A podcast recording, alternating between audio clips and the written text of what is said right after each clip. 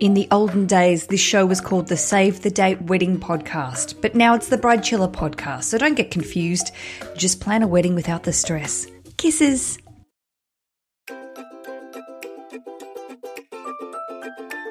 You're listening to the Bride Bridechilla Podcast, helping bride Bridechillas and groom Groomchillas plan their wedding minus the bullshit, one podcast at a time. I'm so happy that I coerced this lovely lady back into another episode.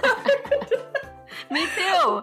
Yay! Dr. Lindsay Bira, thank you so much for joining me again. You were on the show last Monday where we were talking about uh, stress and how to be mindful when planning your wedding, a bit of coping mechanisms. You gave some wonderful points about the, uh, I suppose, the, the way we communicate, some of the magic words and phrases that can help us and hinder us when we are communicating in stressful times. It was so helpful. And I know my Bridechillas are writing them down and making notes. So get your pens ready, ladies and gents. She's back. Thank you for having me. I'm happy to be oh, here. So, my pleasure. Um, Dr. Lindsay, today I really wanted to talk about uh, anxiety. I get a lot of letters from listeners talking about the the well the pre-anxiety about the day, the idea that they are going to be the center of attention the focus and how much this freaks people out. And coming from a, I come from a stand up comedy background. And one of the things people say to me is, oh, that must be so scary. I can't believe you do that. And I think, you know, fine. It's not that hard. But for me, this has been a part of my life for so many years. And I have to be mindful using your magic words in in the way I communicate to my listeners because I sometimes forget that they don't do that for a living right. and it can be hard to think about standing in front of your family and friends etc etc so it's really great to have you on today to try and uh, help people think a little bit about how to I don't know, connect with other people and also be able to compose, feel a bit more relaxed about the day and hopefully get some ideas about how to do that. yeah, well, those are really, really good points. And, you know, the last episode, we talked generally about some of the stress management aspects of planning the big day um, and tools to put into place, practices to put into place to prevent some of these larger anxiety symptoms from happening or managing managing them as they do come up. But, you know, the other side of that is kind of the next level up is you know, if you do experience anxiety symptoms or if they really do develop through the course of this, we are all on the spectrum of anxiety and depression somewhere. We mm. just are. Some of them, some of us have more issues with our mood. Some of us have more issues with anxiety. Whatever that is, that's okay because it's just something that's part of your life experience. But it's important to understand how to deal with that, how to manage it, and what it actually means. So, you know, for people who an event like this triggers maybe a deeper anxiety issue, um, a phobia of being up in front of others, uh, whatever that is, it's important to pay attention to because we want to maximize this day for you, really. Um, whenever we're experiencing more issues with mood or anxiety, there's definitely approaches that can help a lot. My primary recommendation is to talk to somebody one on one. That's a therapist, a mental health professional, somebody who uses evidence based treatment to help reduce those symptoms. That is not medication. Medication does have a time and place and can help, but psychotherapy, specifically cognitive behavioral therapy, really gives you tools to where you're adjusting thoughts, adjusting behaviors that adjusts how your brain functions automatically. And that's really effective. I'm so glad you said that because I think, and I this is where this all started when uh, your friend Jill uh, heard me talking about mental health and depression, especially. I interviewed a wonderful Bridechilla called Melissa, and she had been uh, a long term listener of the podcast and then had uh, become married. And I interviewed her about her experience with the wedding. And she sort of was very outspoken and I think brave in her honesty with her um, depression that she has been, well, is suffering the right way to say it? Dr. Yeah, Lindsay? I think so. Yeah, yeah, it is. It is a suffering experience. and she was very open about it. She sort of said, "My problem uh, was uh, not the depression wasn't necessarily her problem. It was how other people reacted to her depression. She was outspoken. She was honest about not necessarily being uh, always on the up with things, but." She really struggled uh, with how other people reacted, saying, You are getting married. You should be happy. You shouldn't be feeling down. And she's like, Well, this is a clinical thing. I can't just switch it on and off because of a life event. But it's great that you talked about going and, and, seeking professional help because I know, and I'm happy to talk about this. When I moved to London two years ago, I was in a real rut. I was struggling desperately with missing family and friends, not feeling like I was achieving. I put a lot of pressure on myself and it turned to the, got to the stage where my husband Rich said, I think you should go and speak to someone because this you're not being you and I'm really worried about you. Mm-hmm. And I was sort of shattered, but also completely appreciative of his honesty and how he knew me and how worried he was about me. And I, you know, went to see a counselor once a week for six months and it really changed my perspective and got me out of um, that way of mind, but also allowing myself to talk to someone that wasn't a family or friend really helped me as well that I could just unload to this guy and not yes. have to feel like I was worrying my husband all the time. So yes. I, am such such an advocate of of of that, and it's it can be hard and scary for some people, but also it's bloody. Uh, really a great thing to do. Absolutely. And it goes back to that acceptance piece of the puzzle is this is happening. Symptoms are there. So if we choose to ignore them or push them down, they're only going to cause a bigger problem. So if we can accept that that is the reality of the situation, that's what we're facing, to then take a positive step to help deal with them. Um, I think seeking mental health care can be terrifying for many mm-hmm. reasons. One, just the stigma that we have against that two, seeking out a professional, I think it's very hard to find somebody.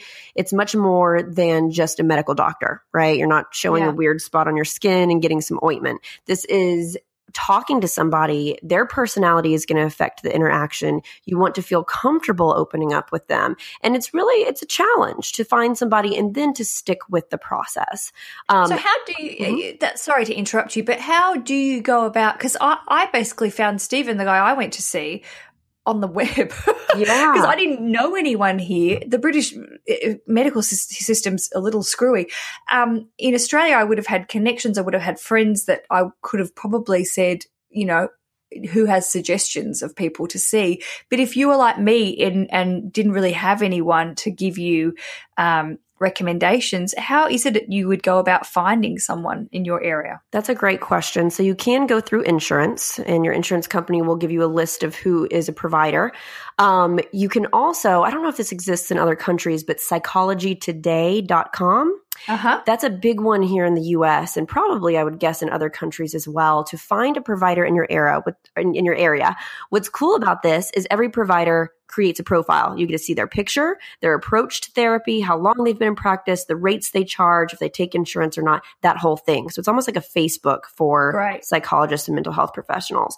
The other thing to consider is there's a lot of different levels of mental health professionals. So there can be a licensed marriage and family therapist, there can be a professional counselor, counselor, there's psychologists, there's even psychiatrists who prescribe meds and give therapy. So it can be a confusing process. I'm a little mm. biased as a PhD because the level and rigor of training that I've received has just been I mean, I can't imagine anything else, especially working with somebody's mental health care. But there's a lot of people who've been in practice for a long time and to, who have that kind of natural knack of connection about them. So I, I would say pick one person, give it three sessions. If it's truly not working, try somebody else. Don't let that be a barrier to proceeding. Yeah, and you've got to feel that connection, I suppose, but also it, it can be challenging. I know when you go and and seek uh, help, it can be challenging to feel comfortable with someone straight away. So it's good that you say three sessions because I I, th- I, think it's not a natural thing for a lot of people to sit and talk and reveal things about themselves uh, to a total stranger. right, absolutely. It's scary. It really yeah. is. Mm-hmm. But then also it's freeing because you don't have that connection with them. So I sort of found it good. And, and when I would sort of, uh, you know, talk about feeling guilty about, you know, perhaps wanting to go back to Australia at that stage because I was like, I am not gelling with London. I don't really know what I'm doing wrong. I thought this would be an amazing experience, but I feel bad. And then I remember Stephen saying, Well, you don't can't feel bad in this room. This is not what we're here for. You've got to actually own up to what you're feeling. And, I, and it really empowered me to connect with what I was truly feeling. And yeah. yeah, it was great. So I think it was like a safe place without Absolutely. saying safe place. Absolutely. And it gives you more awareness. So if we're able, like the emotional experience can be so confusing, you just feel icky. There's a lot yeah. of things going on. Emotions can combine. We can even feel happy and loving and angry and resentful at the same time. So that can be very confusing too. In the therapy room, you really exercise creating more of a buffer between the thing that happens and your reaction to it. And in that buffer zone, there's emotions. So properly labeling an emotion. If we can figure out what exactly we're experiencing, we can get to the thought behind it. And often those thoughts, that dialogue that we so automatically use for ourselves is not necessarily realistic and balanced and helpful. So the mm. way that we're perceiving things, we all have a filter through which we see the world, which has been shaped by our previous experiences and some of our genes that we express. All those things come together. But that filter might not be the most accurate, helpful thing for us. So we do have a personal responsibility, whether we have a formal mental health diagnosis or just stress in our lives to really explore that piece of us and make healthy adjustments so that we can feel better. And stress is one of those things that can really creep up on you, and you might not even be aware that you're stressed when you are stressed. And right. that's pretty freaky when you come to that conclusion. Yes, absolutely. Um, there's there's you know, physical sensations to be aware of. I don't know about you, but I realize that I've been sitting working on the computer way too long when I get this nerve pinch in my left mm-hmm. shoulder. And that is often the first sign that I realize my whole entire body is tense and mm-hmm. I've been anxious. So to be more in touch with your triggers of anxiety, depression, um, that's what a mental health professional helps with as well. So when do things start to go downhill? Because often we only notice it when things completely crash and burn. Yes. And you don't want to get to that stage, but sometimes you do get to that stage. Exactly. And we we always do at some point, you know? And that goes back to all right, it happened. This gives us evidence, not adding on that layer of self-judgment, but what can we do with it? What can we learn from it? How can we move forward? I will give you an example of my stress, listeners, and Dr. Lindsay. I've been moving house this past week. Oh. I'm hopefully by the time everyone listens to this, we'll be settled and I won't be freaking out anymore. But I'm working a pretty crazy nine to five, which is not a nine to five. It's like a nine till nine. And I'm doing the podcast. And I know I care deeply about the podcast. And to be honest, more than other day job. Uh, but I'm not allowed to say that because I'll get sacked. Um, but I know last week I was we were planning the move. I was worried about not being far enough ahead with the podcast work. And also the day job was really getting a bit feral. And I got up one morning and I was waking up really early. You know, my brain would just wake up at like 10 to 5, 10 to 6 or whatever. And I'm like, all right, I'm awake. Let's get up, do some emails, which is not really, I, I would generally just sleep until the alarm goes off. But one morning I got up and I couldn't really quite get my breath. You know, that sort of feeling where you can't yeah. get the top of your breath. Mm-hmm. And I thought, oh, Aleisha, this is not good. Oh, whoops, this is not good. I am really struggling here. And I did some yoga. I just put on a DVD and I chilled out a little bit. But also, Rich said to me, Oh, I think you, I'm a little concerned you're burning the candle at both ends. You got to chill out a bit.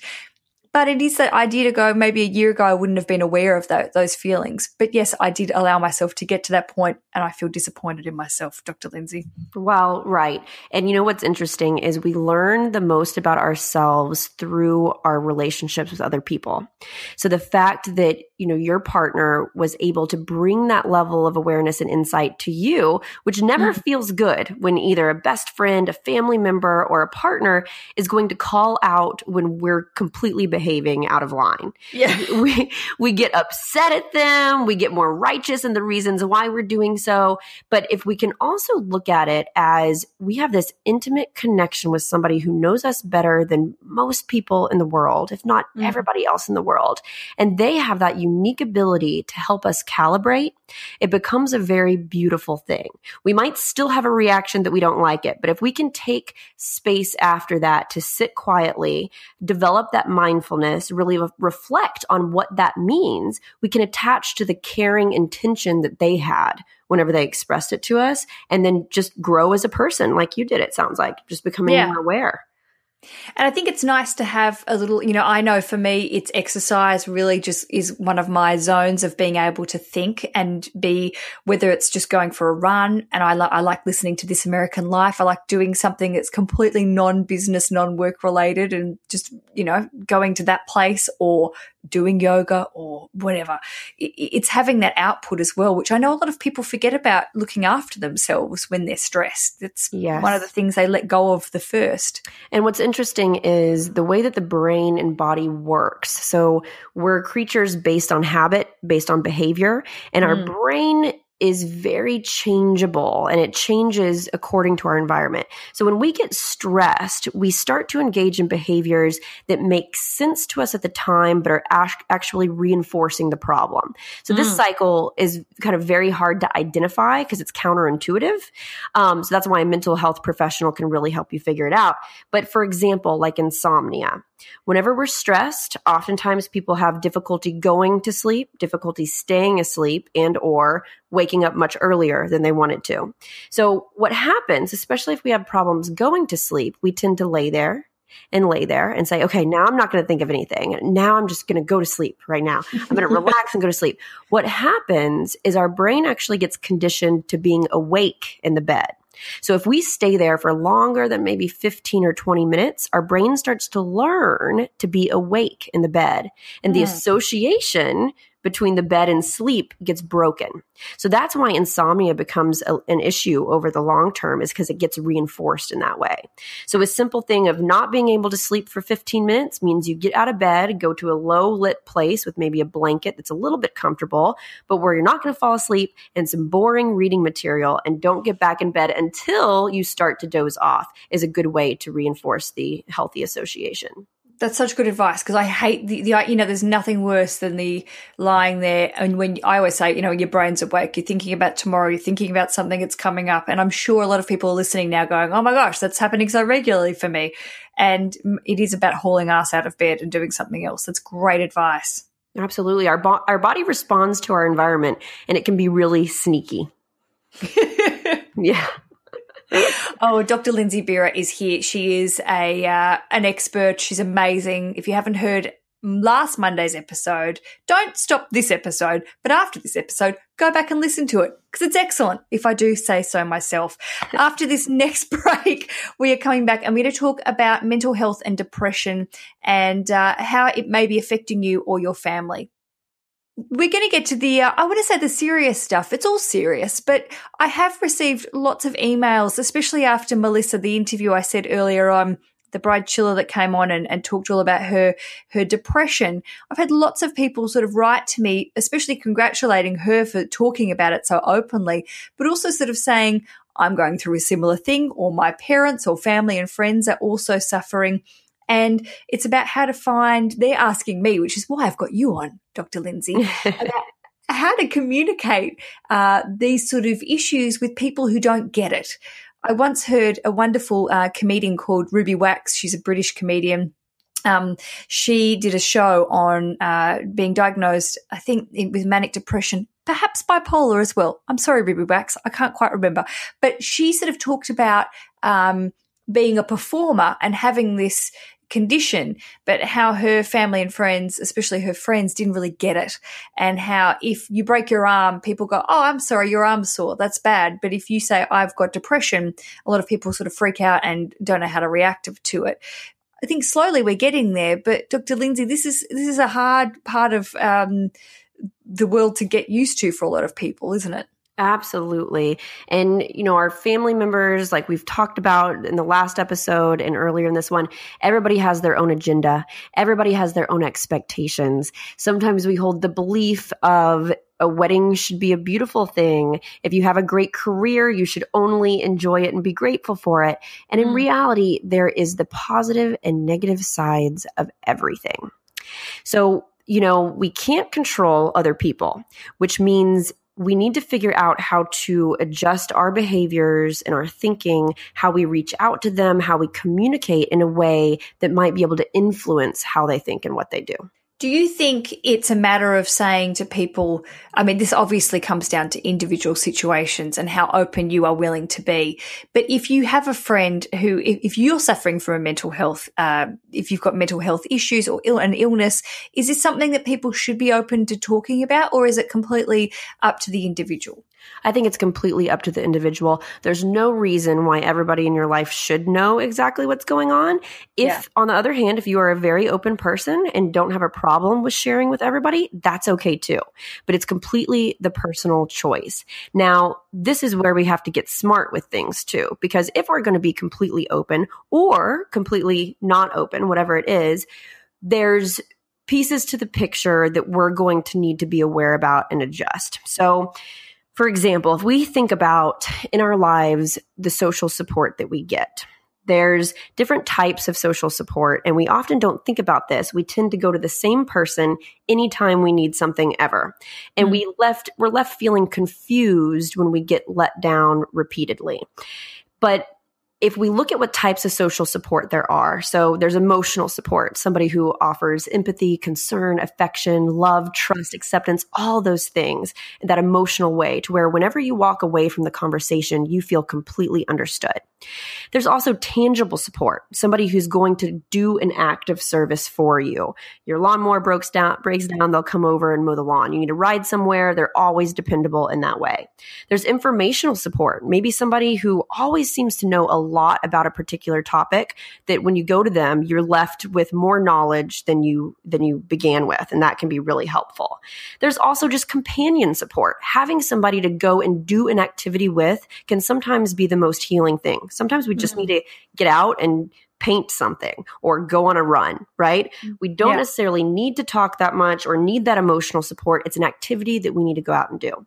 The problem is a lot of people don't fit in all of these categories.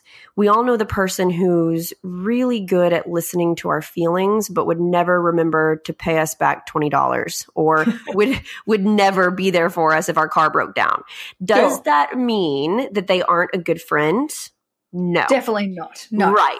It does mean, though, if our car breaks down and they're the one that we choose to call, we're going to be repeatedly let down. Hmm. Also, you know, sometimes people aren't good at the emotional support piece for whatever reason, maybe based on their past experiences, they can't be open to whatever is happening to you right now. They they have that mental block that says no, this should be a good thing. She needs to adjust her perspective, positive thinking, positive thinking, and you're left feeling misunderstood. Mm. So I think it's very important for Bridechillas everywhere to get smart about the process and figure out, okay, these are the level, the different mm, social supports. Who for me fits in each one of these categories best? And when a stressor comes up, when emotions come up, figuring out for yourself, what do I need right now? Is it emotional support? Is it somebody to problem solve with me? Somebody to just go on a run and then picking from your support network who's going to best match that need? Yeah, it, it, oh, such great advice, Dr. Lindsay. I feel I'm nodding so much my head could fall off. That's great to hear. well, and I know people listening will be like, yes, I know that friend. You know, straight away, I, as soon as you're talking about the friend that you can, you can unload all your emotional shit on, I thought about, I know which exactly which friend it would be, but also there are friends in my life that I think if I said to them, you know, I, I know when I was going through that sort of bout of depression uh, a few years ago, that I just didn't unload on and didn't tell because I thought they wouldn't really get it. And exactly. I know that a lot of people in Australia, when we went back to visit, said, Is everything great in London? And it's that loaded question where you go, Actually, it hasn't, you know, for a time, it wasn't great. I wasn't having a good time. And they were sort of like, you know, like the, like the robot not computing, the idea that they've set up their expectations of my experience and don't want to hear anything otherwise. Right. So that's it totally connected with me that you just what you exactly what you just said. I know my listeners would be thinking the same thing.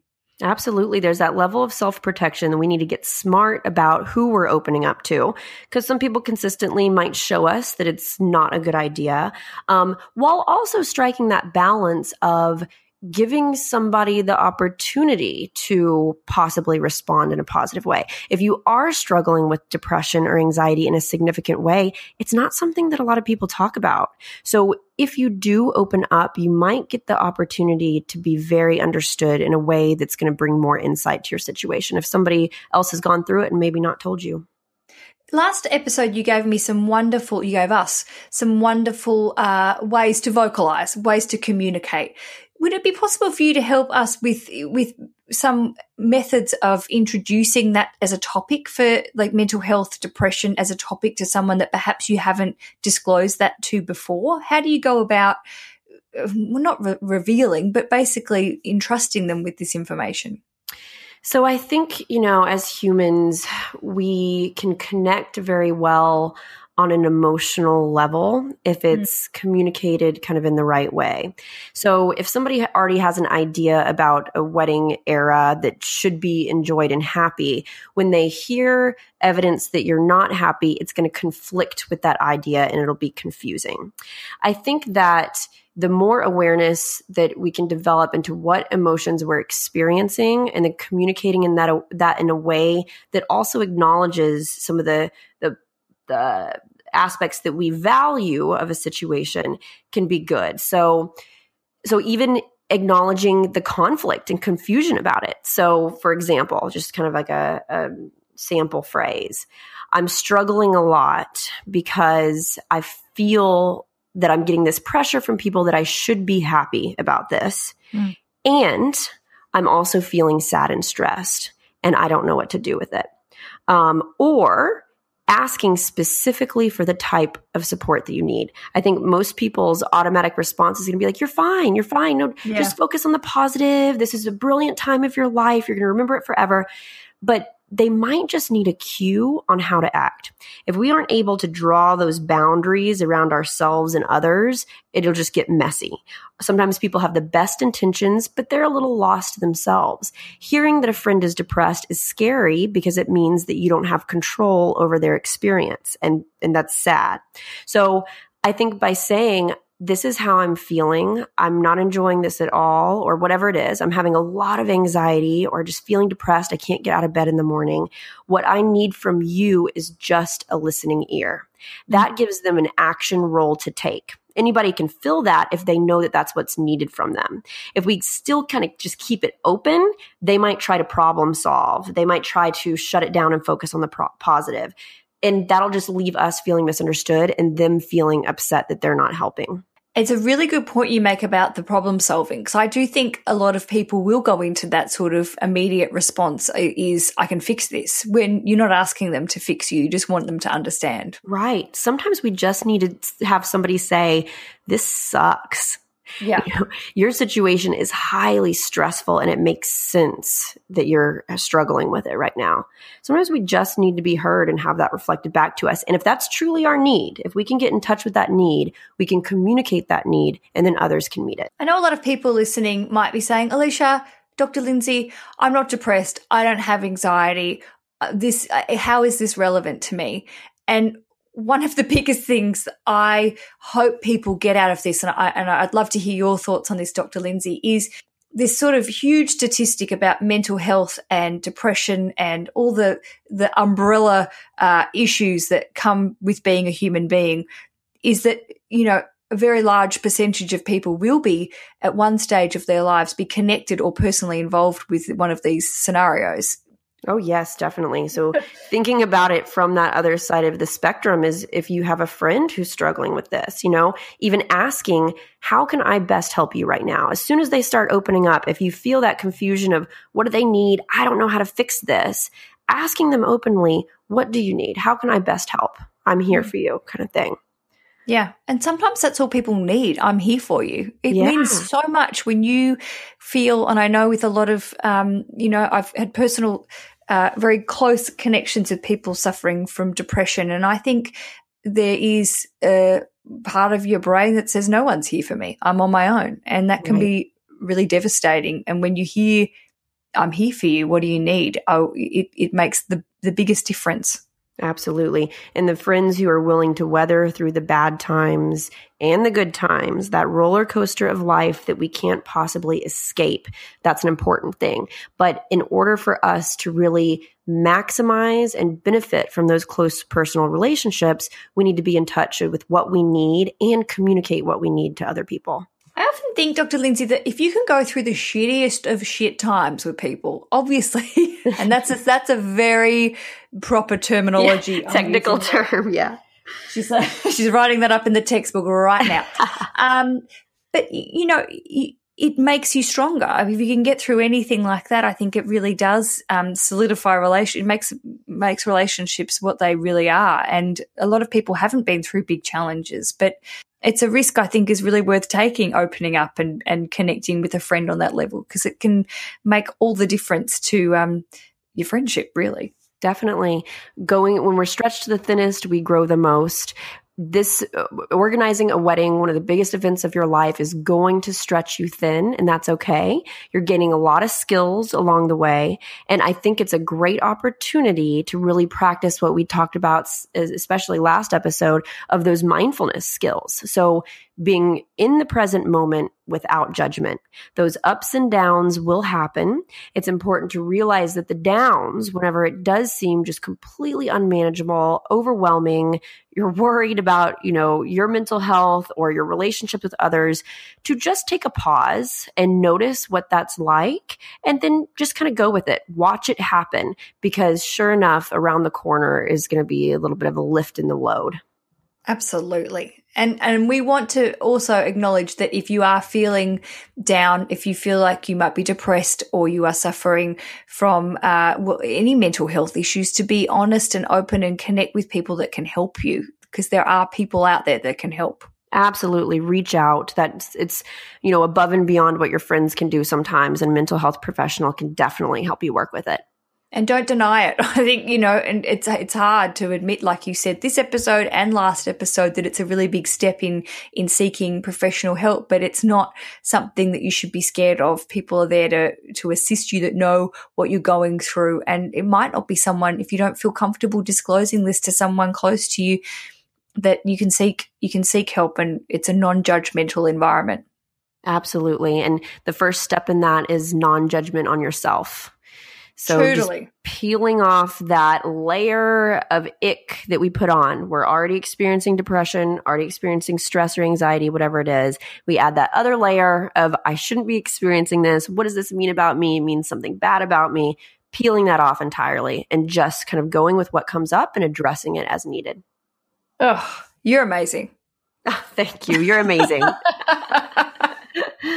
These are all I, great issues. They are, but but I'm really happy we're talking about them because I know that you know planning a wedding is majority of the time a wonderful experience, but I think a, a majority of the wedding media uh, would never touch on these sort of topics, and I'm proud to be able to do that here and have the the medium of podcasting to be able to have someone like you on the show and and be able to share your insights because I know it's incredibly valuable um, to educate and empower yourself with this information, and for me, that's the power air quotes that I have to be able to do that. So I'm incredibly grateful for you sharing your Sunday morning when we are recording this with me and my wonderful Bridechillas and Groomchillas, Dr. Lindsay Bira. And please, uh, again, I'd love for you to talk a little bit about how people can get in touch with you one on one and work with you, especially if they are planning a wedding, feeling a little stressed or overwhelmed, because you can save their bacon.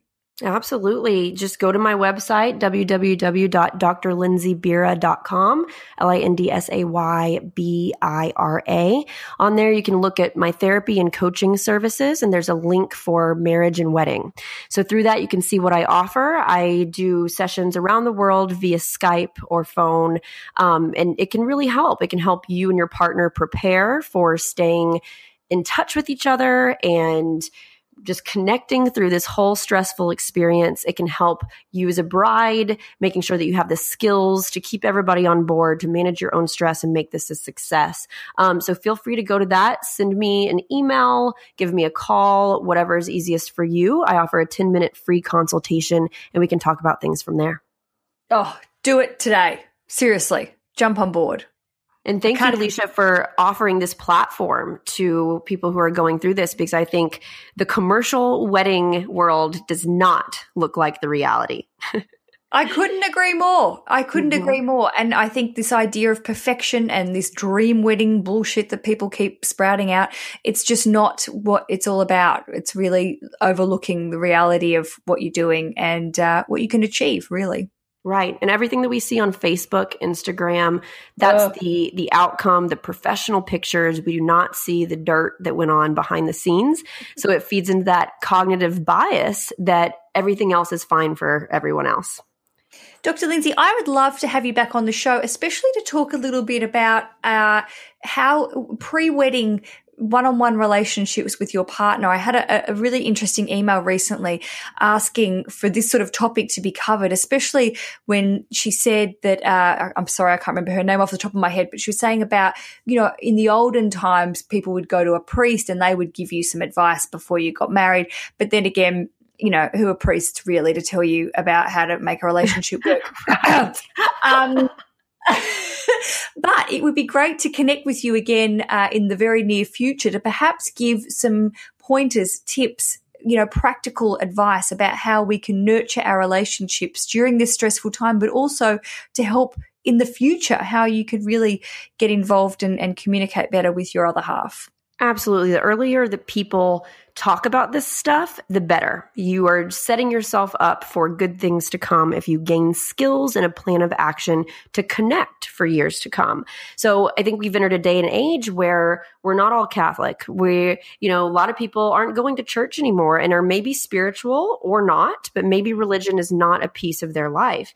And that's also a service I offer is from a secular perspective, how can we stay connected and be the healthiest versions of ourselves with skills for a lifetime. Um, and I think that that is very important for every couple. Well, let's get it. Let's get it. We'll book it in. We will come back and we will great. talk about that. I'm excited. Okay, great. Me too. Yay. well, thank you so much for your time. I hope Bridechillas listening, if uh, you have a question for Dr. Lindsay, write to me, write to Lindsay as well. Get in touch with both of us and I will make it happen because I think, uh, well, look, I just, as I said, I want to keep you for myself. You're amazing. well, I'm happy to be here. I think you're amazing. This is a great duo. So thank you so much for having me. Oh, my pleasure. And I hope uh, out there, Bridechillas and Groomchillas, you're having a fabulous week and we have uh, changed your perspective or at least expanded your perspective on anxiety, mental health, and weddings. Until next week, until Thursday's episode of the Save the Date Wedding podcast, happy days. The Bridechilla Podcast. The only place a cookie cutter should be used is in the kitchen. Am I right?